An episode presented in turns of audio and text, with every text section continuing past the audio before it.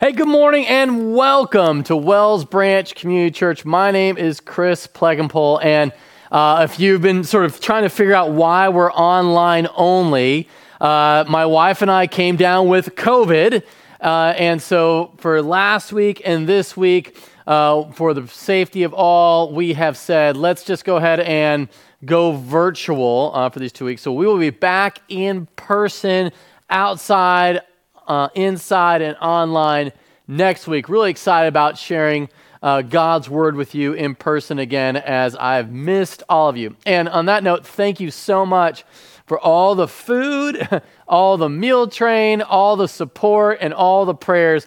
Uh, it is really uh, something special to be honored like that uh, by an incredible church that we have. And I'm just really, really, really, really grateful for that. All right, we're gonna be uh, we're in a new series called God's Design for Sex, Singleness, and Serious Relationships. And one of the things we want to remind everybody is if there if you have any questions at all, we love questions. And this is your turn, your time to ask questions, and I will get answers to those questions. Uh, usually post those on Tuesday ish uh, on Pastor Plex podcast. So look for that wherever podcasts are distributed. All right, so we're in this series, and you would think we're going to start with sex. Uh, we're not. We're actually going to start with singleness because I feel like uh, we're about to approach February. If you didn't know that February is Single Awareness Month, it's where every single person has heightened awareness of their singleness. And that's not to mock or make fun of those who are single. Uh, I can testify. Uh, I spent just over 16 years of my adult life as a single person and just under 10 years of my adult life as a married person. So when it comes to singleness and sort of feeling the weight of singleness and what that means, I totally get it. And if you are single, which about half of you are, about half of us here in Austin are single, and about half of us are married, and probably most of us are like at some point wishing we were the other person. And um, I want to take you sort to my time as a single person and really help you to understand where I'm coming from as a person who sort of gets singleness and why it's so important to understand God's design for singleness because what can happen is we can miss out on the goodness of God even when we have access to every spiritual blessing on uh, in the heavenly realms right now. So, when I was in my 20s, I remember living alone. I was in a house. My roommate was a pilot in Bosnia. And I was just having a moment of just sheer anxiety, loneliness, thinking um, I'm 23, 20, 24 years old ish. And I felt so alone. I remember crying out to God and just going, God, where are you? I mean, I'm, I, rem, I literally remember yelling at the top of my lungs in an empty house just wondering where God was, wondering what God was doing, and feeling like all I had a whole bunch of emotion rushing through of like, you know, I didn't know, you know, how to have a. Um, I was terrible at meeting people. I was like, I was always the person that was too intense, too fast, you know, like, because I hated small talk. And so talking about nothing was like drivel. And I could not understand why people did it, but I knew it was a necessary product to kind of to help people get to that point of like, I don't know you at all, to like, we're very intimate. And so what happened is that for me in those days, I was either not friends with anybody, but I got super close super fast. And so that sort of messed everything up. And I always felt like, what is wrong with me? Why don't I at least have a wingman that can help me out? There's got to be something messed up with me that I'm having so much trouble finding a spouse. In fact, in those moments of our singleness, and trust me, there was years of it for me. I mean, it's like you're 18, you're 19, you're 20, you're 21, you're 22, 23, 24, 25, 26, still single, 27, 28, 29, 30. Uh oh, I'm 30, 31, 32, 33. That, that was my life uh, hitting 34 and then finally getting married. And, and that is sort of like the experience can be this is going to be forever. Or what if there is something so messed up in me?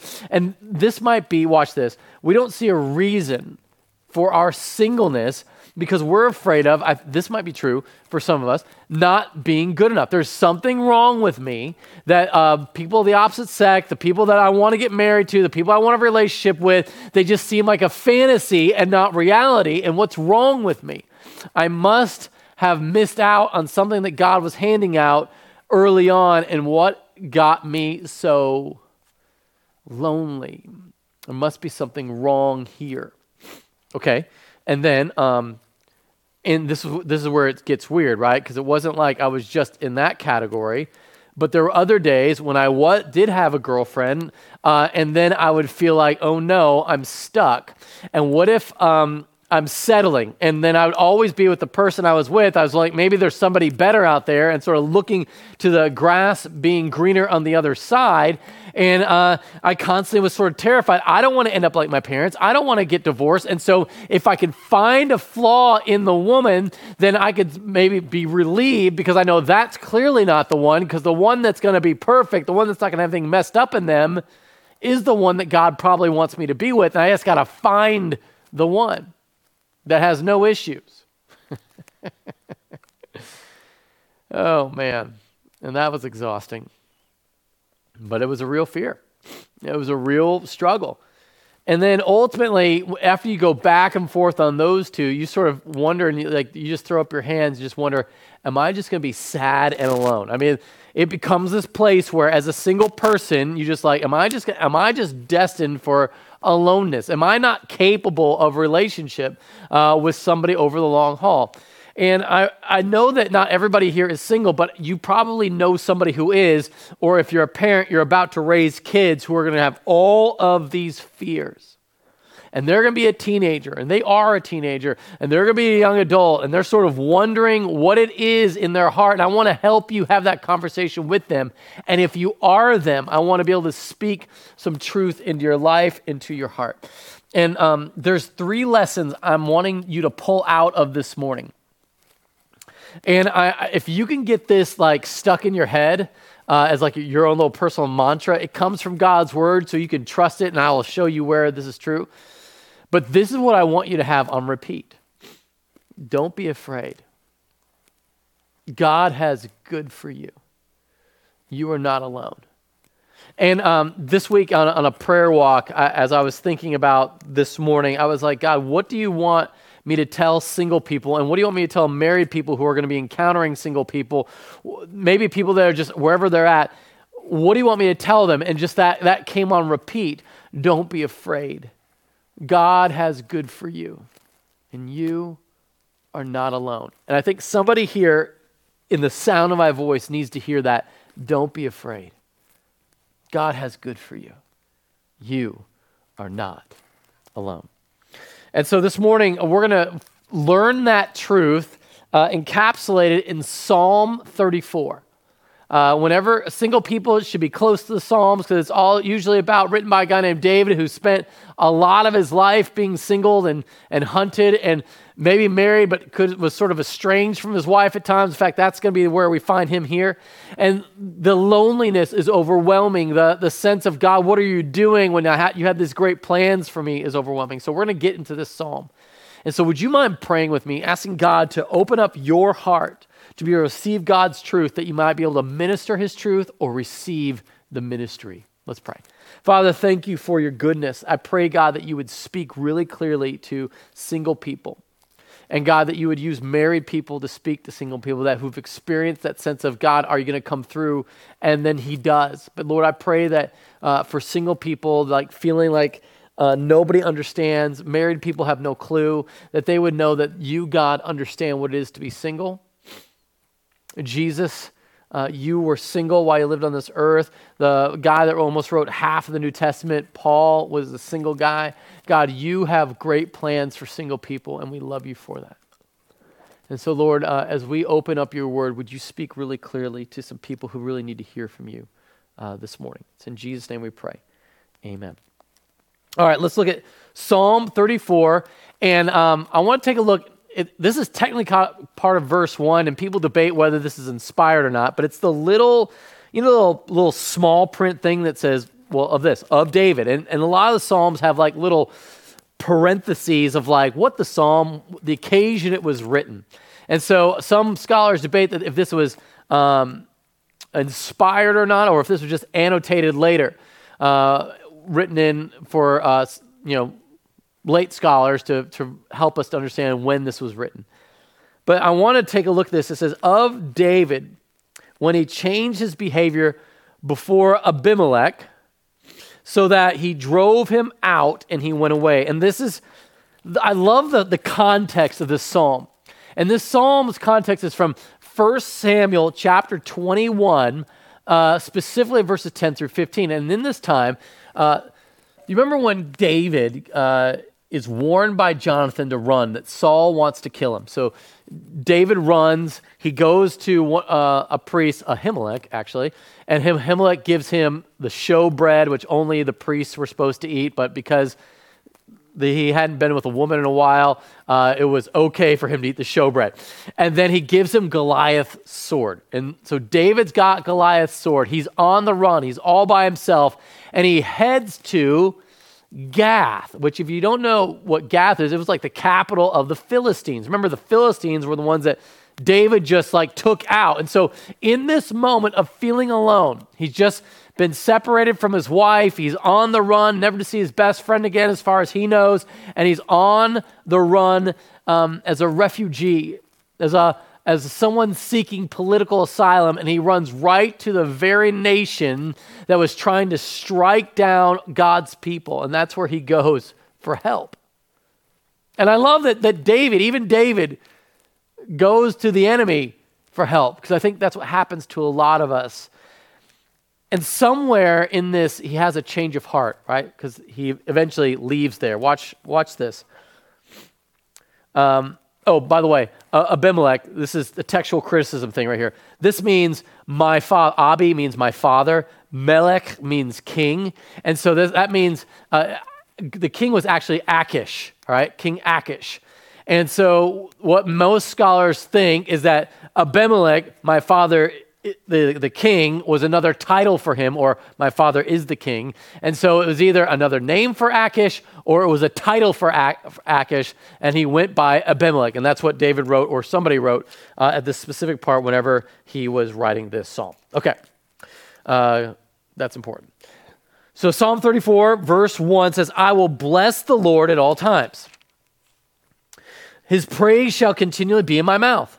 My soul makes its boast in the Lord. Let the humble hear and be glad. Oh, magnify the Lord with me, and let us exalt his name together. So, this is written in the sense that one day I'm not going to be alone. And even though I was alone, things are turning around for me. And I want everyone to know the story. And verse 4 is huge. He says, I sought the Lord. Now, the interesting thing I always think about this is when did he seek the Lord? Did he seek the Lord uh, as he was foaming at the mouth, because that changed his behavior, was he changed his behavior to pretend like he was crazy. So he's foaming at the mouth, clawing at the door, uh, acting like a crazy person. And King Achish goes, Don't I have enough crazy people in my empire? Get this guy out of my face. And so he leaves. And what I wonder when it was, when he was, he was foaming about that, at that point, he's like, This is not working all of a sudden uh, the, the Philistines go, Isn't this the guy that they wrote the top 40 song about? You know, the one that goes, Saul has killed his thousands, but David has killed his tens of thousands. And the thousands that they're talking about killing are us. And so at that moment, David's like, uh oh, I'm found out. God help me. He's in the middle of his like acting crazy. Is this when he sought the Lord? I don't know. But to me, I love the fact that it wasn't like David was just a pious guy always making the right decision. Here he is in the enemy camp, and he's making bad decision after bad decision. He's like, I sought the Lord, and he answered me. And then I love this. He delivered me from all my fears. His fear of, of never seeing Jonathan again. Well, at this moment, he hasn't seen Jonathan again, but for some reason, that fear has been taken away. That he never see his wife again. Somehow that fear has been taken away. Uh, that he would be killed, somehow that fear has been taken away.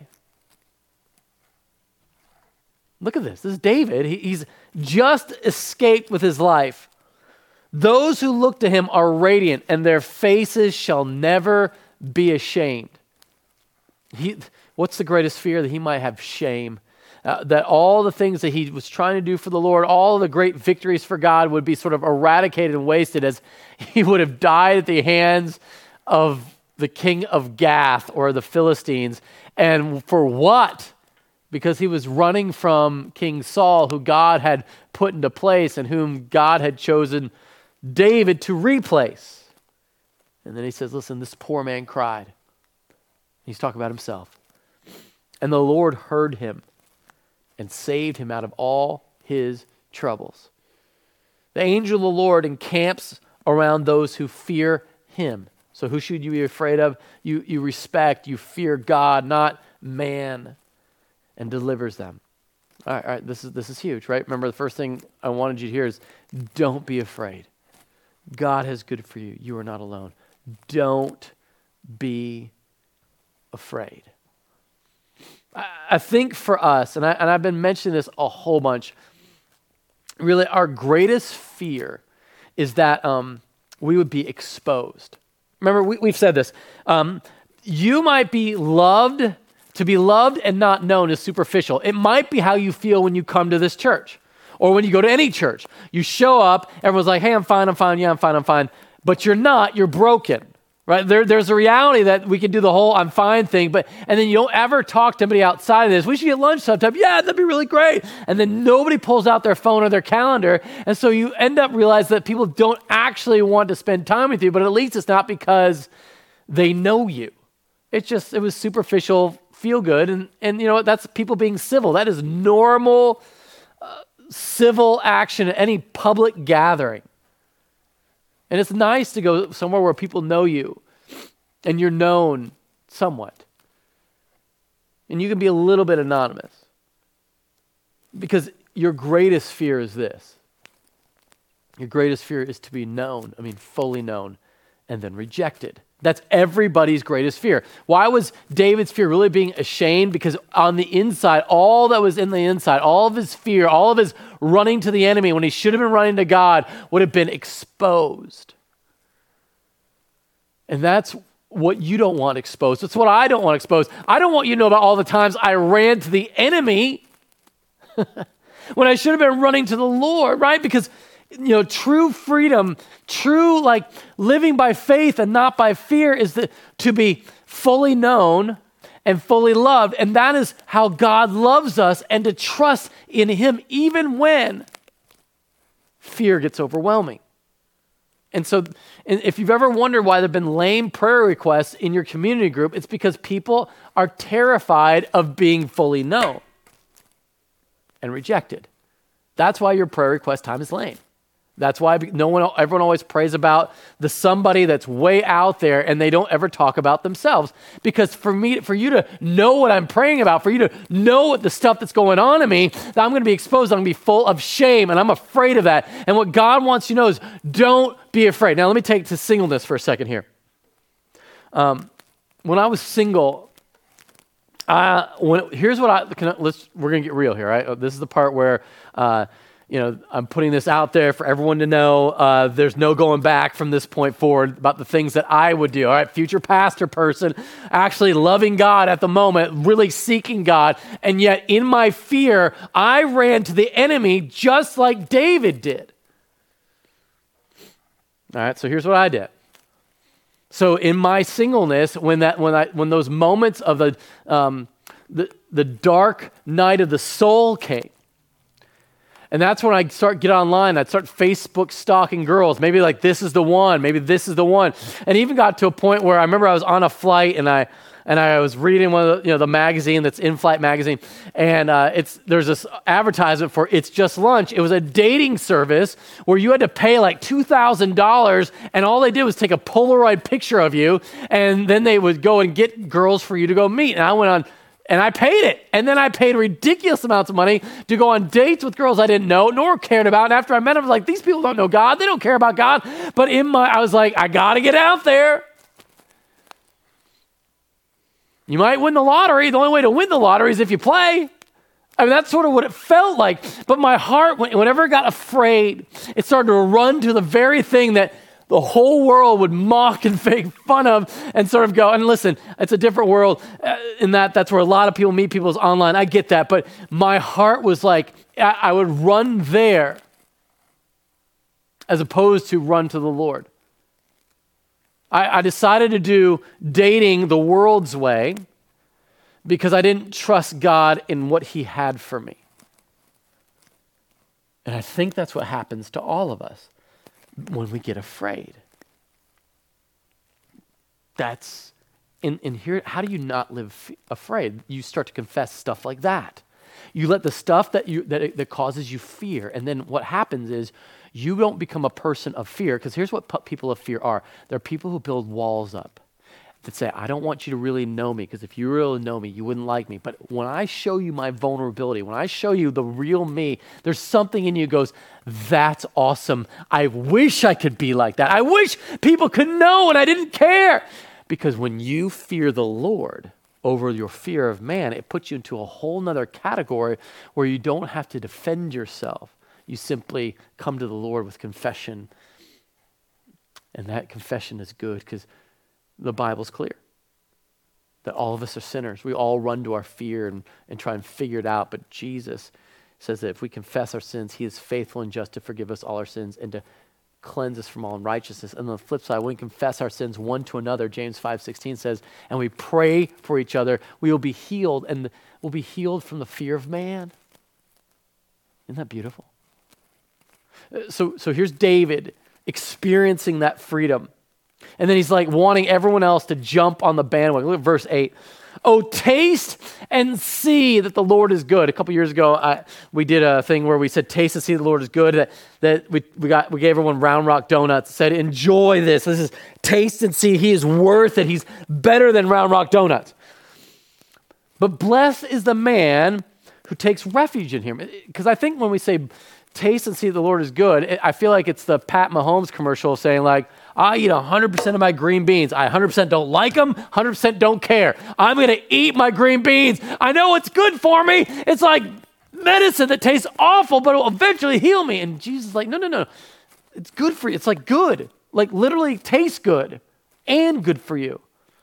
Oh, fear the Lord, you his saints, for those who fear him have no lack. Remember, this, this is the promise. Like when you trust in the Lord, he takes care of you. And then he says, Look, watch. The young lion, the young lions suffer want and hunger, which is weird because young lions are really fast and really strong, and they can jump on their prey and kill them pretty easily. But say, listen, young lions are going to suffer and want before those who seek the Lord suffer and want. But those who seek the Lord lack no good thing. Now, this is a promise over and over throughout Scripture. One of our promises that we gave out on our promise um, bookmark was Romans 8 28. Essentially, that God has good for you. Don't be afraid. God has good for you. You are not alone. Romans 8 28 says, For all things work together for good for those who are called according to his purpose. And then the, the question is, do you believe that? And I think for a lot of us, for a lot of us, um, and maybe, okay, this could be for me too, is that what we do is we live in the worst case scenario okay? And so we're like, hey, listen, I'm always preparing myself for the worst case scenario. I'm waiting for the other shoe to drop because I don't want to enjoy anything because the second I enjoy something, I become vulnerable to the joy and then bam, the other shoe drops. And it's like, whoa, bam, I told you you shouldn't be, get happy, you shouldn't get excited about anything. You got too happy. It's like, what's weird, what's weird is that although we believe in Jesus and we have all these promises, uh, we'd start believing in karma. Like you can't have to. listen, it can't be too good. Because if it's too good, eventually it's going to be bad. And so at best, you are sort of a Christian stoic. And so you're sort of living in like the worst case scenario. And then when the worst case scenario happens, you are prepared for it. Well, congratulations. You can tell everybody how you knew it was going to happen. But man, you rob a lot of people, including yourself, of joy. and you don't live out the truth of the actual God who is. You're, again, you're afraid because you don't believe that God has good for you. Um, okay, here, here's, here's what I want, a story I want to share with you guys. Um, I have journals, and this is just one of my journals. Um, and this, this particular journal is from, and I have journals from my uh, time in combat. I have journals from, and this is a time in Ranger School, probably some of the hardest times of my life when I couldn't have been more hungry, when I couldn't have been more like um, sleep deprived, although having small children might be right there. And I want to just read this, like a teeny, teeny, tiny section of this. It was right after I just finished the combat water survival test. That's where you jump off a three meter platform. It's like, I guess it's like 30 feet in the air. And you have all this Army equipment on. You have to take it off and then swim to the other side of the pool. And um, when you did it, you took your, while you were waiting in line, you had to stand at the position of attention, which just like this, and you'd like lean forward till your nose was on the back of the neck of the guy in front of you. So just imagine a hundred men, shaved heads, with your nose on the back, and then people scream at you, calling you everything about, you know, that you were disgusting maggots. Like you, you could imagine what was being said. And, and here's, here's what I, I wrote during that time. Thank you, Jesus, for getting me through this. Uh, I really learned perspective at that CWST, the Combat Water Survival Test. When we all stood there, faces against the wall or in the back of another man, uh, the constant yelling, telling us how worthless we are, was reminiscent of a Nazi concentration camp. But I found joy in those times. For when I was weak, you were strong. Even though the day consisted of being smoked, and being smoked means physically working out really hard, being smoked, being smoked, and being smoked. And I thought at times my knee wouldn't make it, but you are faithful and you never left my side. I praise you for that and thank you. I, that and that's kind of like the, the the gist. It kind of goes on from there of like there's this moment of like it couldn't get any worse. It couldn't get any worse for uh, the amount of circumstantial pain of no sleeping, physical exertion, being mocked, being called names, and feeling like you're the smallest peon on the planet, and I'm gonna be in this sort of hell for like forever because graduation wasn't guaranteed, and it was like something that I said I was gonna be at for forever, and this was the next year of my life. And I know, I know it feels like uh, singleness is forever. But here's, here's, here's, watch this. The really cool thing about that moment is I, I was getting to do something that only single people can do. Um, sure, married people in the military, but boy, army wives, military spouses, they sacrifice a ton. And so for me, I, I, felt like, man, this is my time to go and live for the Lord. And here's what I want you to see. You don't doesn't necessarily mean that you need to go to the military, but what I but I challenge you is to. I think what happens for us, we get a lot of very safe life, a very comfortable life, and God's saying the time to do hard things, the time to go be like the Apostle Paul and and travel the world and share Jesus with everybody is when you're single. And I think what happens for us, we're so afraid of being single that we never go and experience anything.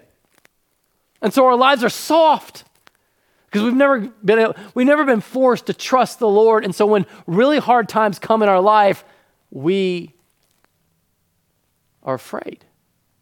And we run back to the enemy and we don't believe that God is good. Okay. Okay, watch this. Now watch verse 11.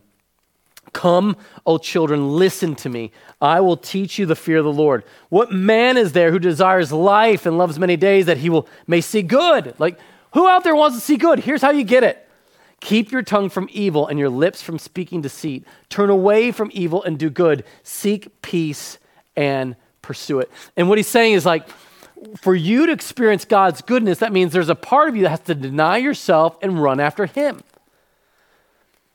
That, this is the thing we, we, what happens for americans for a lot of us we get so in love with our comfort. We have our air conditioning set perfectly. We have our streaming channels like set so we don't have to watch anything we don't like. And so and at any time it's on demand it's for us. You can have food show up at your house without having to work for it. You can do whatever you could possibly imagine and it's all comfort. And what happens is when we get frustrated we turn to evil as opposed to the lord's way because it's more comfortable. And what god is saying is like Listen, listen, listen.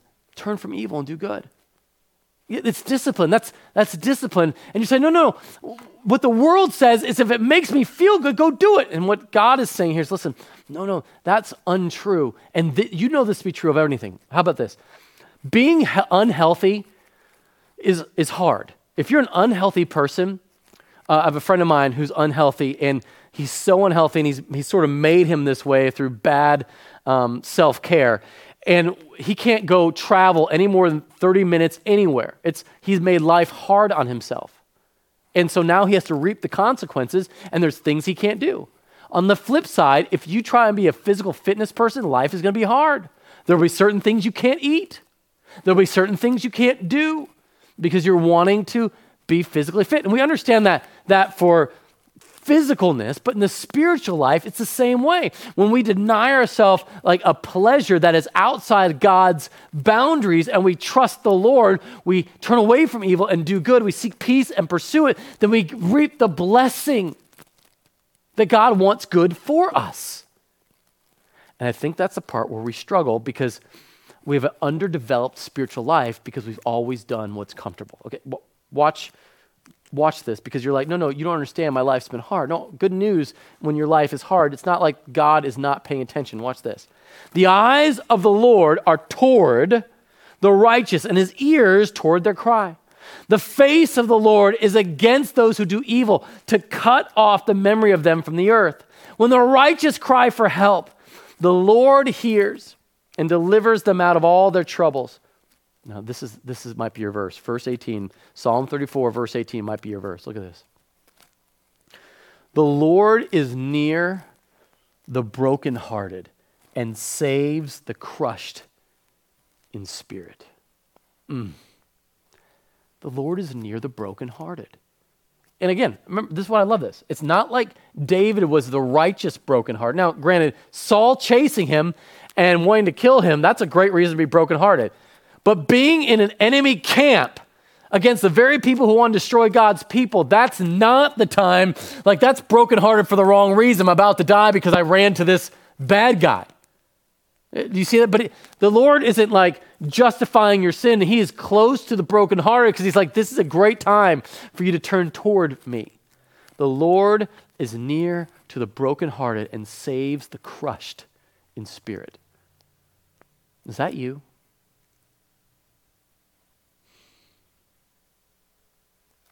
Draw near to the Lord, and he'll draw near to you. That's, that's from James, which means you are as close to God as you choose to be because he's always near. Remember, you've said this. Why did you allow this to happen? And he's saying, because I want you to get real close to me, because I'm really near when you're really hurting. And if you would just turn to me, I could minister to you. Many are the afflictions of the righteous just because you live the right way doesn't mean you're going to escape um, heartache. But the Lord delivers them out of them all. However, the Lord will deliver you. Remember, we've said this. With God, everything's going to be okay. And if it's not okay, it's not the end, because in the end, everything's going to be okay. That's the promise. If it's not okay, it's not the end. And so you are not alone. Don't be afraid. God has good for you. You are not alone. And if there was any time for David to have felt alone, it was on this run. Because right after this is where he goes to the cave of Adullam. And I think he pens this uh, psalm in between leaving King Achish and showing up the cave of Adullam. And he's writing this and he's like, I know that you are with me, you are close to me. And you know what was so great about this? Even though he didn't know if he'd ever see his wife again, he didn't know if he'd ever see his best friend Jonathan again, he didn't know who he'd ever see. All of a sudden, he shows up the cave of Adullam really lonely, and God sends word somehow out to everybody, and his family shows up, and then everybody who's in debt shows up. It's like great combination. Uh, and they just say, We're going to follow you, David. And then David gets to minister to them with this psalm because they, he knew exactly how they felt. And that's why I love maybe your cave of Adullam is right here, right now, and you're, you're like right here, and you're wondering, where do you go? Well, the great news is church is a great spot for you to be at. because the church is the family of God where we all understand what it is to try and do life alone and we know it never ever works. In fact, your prayer might have been, God, I just need one Christian friend. And in my entire history of my Christian life, when I've prayed that, God has always come through. And God has brought me somebody that, to walk alongside me, even in my lowest of times, in, in combat, in ranger school, in marriage, in, in all the hard times that you might be experiencing, in singleness specifically. He says, You are not alone. Physically, because He has His church, but then spiritually, He is always with you. And one of the things that um, I would do whenever I was single, um, whenever I was single, I would do this. I would go and find a. Um, I know this sounds weird, a prayer room. Churches had prayer rooms. I would go online, I'd figure out what church had a prayer room. When I found out they had a prayer room, I would go and and this is sort of weird and don't judge me, but you know, remember we're, we're judgment free right now. I would go to the prayer room and I would just spend hours just alone in prayer with God, like, God, I need you to speak to me. I need to feel close to you. I'm not leaving here until I feel a sense of your closeness because I am brokenhearted. And you said in your word, that you are close to the brokenhearted. I'm not leaving here until I can feel the sense of your presence and your power. And there was something really exciting about that, that I can only tell you that I can only experience as a single person because as a married person and especially as a dad, I've got someone screaming at me and like telling me to wake up and make them breakfast all the time. But the reality was back then when there was nobody clamoring for my time and I went to spend it with the Lord, it was like this unbelievable joy filled up my heart as I sort of had a date with God, as I spent time alone with Him because I was never, ever alone. And I could pen and write the feeling of my heart and wrote my own psalms of closeness, exactly how David got alone with God and he wrote it out. I got to get alone with God and write it out. And I think that's the part that it's a lost art because what's happened for us that when we feel alone, we cope. Maybe we run to the enemy, or maybe we run to streaming or video games or porn or you name the thing and we get into another world and maybe you're thumbing through social media as opposed to just finding some quiet to be alone with God to remind you that you are never ever alone and he's wanting you to experience him and it was in those moments where I, would pray and watch God move. And I was like, oh my gosh, I'm on a front row seat to watch God move. Why don't I do this all the time? Because it was in those moments where I need to be reminded that I am not alone and be like simple prayers like, God, I need that friend to call me out of nowhere. I need, I need you to do something. And then things would happen because of that closeness with God. And you're like, Chris, that sounds like magic and sounds like, no, it's a relationship. It's a relationship with a real God who's a real dad who really loved me and still does. And now that I'm almost 44 years old, I can look back on years of faithfulness from God, of prayers being answered, and God coming through, me not deserving His grace, and Him giving it to me again and again and again. And I think that is so great. And the reason that's true is this last little part. Look at verse 20, 21, and this is prophetic on, on David's part. He goes, He keeps all his bones, not one of them is broken. Now, many most scholars have now attributed this as a messianic like prophecy because Jesus was going to go to the cross and not one of his bones would be broken. Affliction will slay the wicked, and those who hate the righteous will be condemned. The Lord redeems the life of his servants.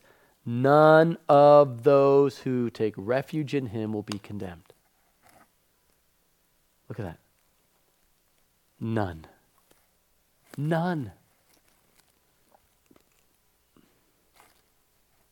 Because Jesus came. And he who knew no sin became sin on our behalf that we might be the righteousness of God so that we could experience that closeness. Even when we want to run to all of our coping mechanisms, even when we want to run to the dating app, or even when we want to run to the to the relationship we know we shouldn't go to, even when we want when we want to run to the enemy. when we want to be afraid and be fearful, when we don't trust that God has good, when we feel all alone and like the biggest victim of all time, and we just remember that He came. That's why we read His Word to go over and over again that the goodness of God, that He would trade His righteousness, which was perfect, for ours, which was soiled and awful. And that's the hope that we have that Jesus came, He died on the cross, rose from the dead, and now you have an opportunity for relationship with Him. And so that even when you're crushed and brokenhearted, He says, Come here. In fact, one of the things that I just know is that when you sing out to Him, one of the things I love to do in my quiet time or in my time with Him is I sing songs and I just go for it. And I'm just like, God, I'm crying out to you. I'm singing to you. And I can just imagine God on the other side of heaven just going, because in heaven, you know, here's the thing about God. In heaven, He has angels surrounding Him. This is why I've been reading Revelation. And they say, Holy, holy, holy is the Lord God Almighty. And it's on repeat for forever. So, for those of you who get tired of seeing the same thing over and over again, put it on repeat. It's actually in the Bible. And so, what happens? He's got these angels just on repeat going, Holy, holy is the Lord God Almighty. And sometimes I would just go and I'll just start singing to him, and I can just see him telling the, the choirs of angels to say silent for a second because he's going to step through the veil of reality. And he sits in that room right next to me, if you know what I'm talking about. And you can feel the closeness of our God. And he's like, as he just takes in the song of the redeemed. And I sing, and he hears me. And that feeling of closeness overwhelms me because he is a God who is, and he's a God who is good. Jesus came that we'd have life and have it to the full. The enemy, it only comes to steal, kill, and destroy. But in Jesus is full on, full power. So this morning, wherever you're at in your singleness, or if you're ministering to someone who is single, would you remind them of this simple truth that, that you that should, should experience, don't be afraid. God has good for you, and you are not alone. So, my question for you this morning is Will you trust God's design for singleness? Even when it's hard, even when it feels like, you know, no, no, you don't understand. It's so, it's so, it's so. I get it. Don't turn victim card. Turn this so that later on you might write the psalm that says, Come all. And I want to teach you to fear the fear of the Lord. Come and experience this. And from your own life, you can show how God's goodness, even in your maybe darkest time, was so fueled. And then you tell the story to your kids, and you tell the story to your wife, or you tell the story and you, God, and even in the singleness, you say, it's good. And I want you to believe in that, that His goodness is your best. And you want that more than you want anything. Would you pray with me? Father, thank you. I thank you that you're always moving that Jesus, you came, you died on that cross, you rose from dead. And Father, I pray for anyone who doesn't know you to simply to put their trust in you, to exchange their sin for your righteousness just by believing Jesus. And that they could see that even in their singleness, or even in their ability to minister to somebody in their singleness, is never hampered by their own righteousness, but that your word is so powerful and so true and so above all of us. And I pray, God, that you would move in a unique way this morning through the lives of those who are single and those, through those lives who are ministering to those who are single. And God, for those of us uh, who haven't believed, they'd simply just come over that line of faith, say, God, you are everything. Jesus, thank you for dying for me and being raised from the dead. I know you're close to me.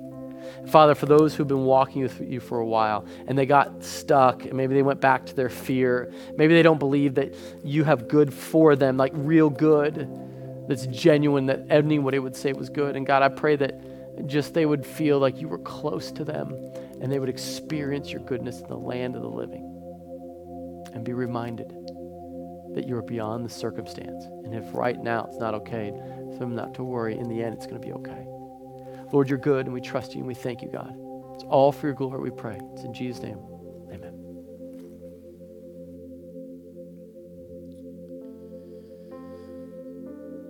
Okay.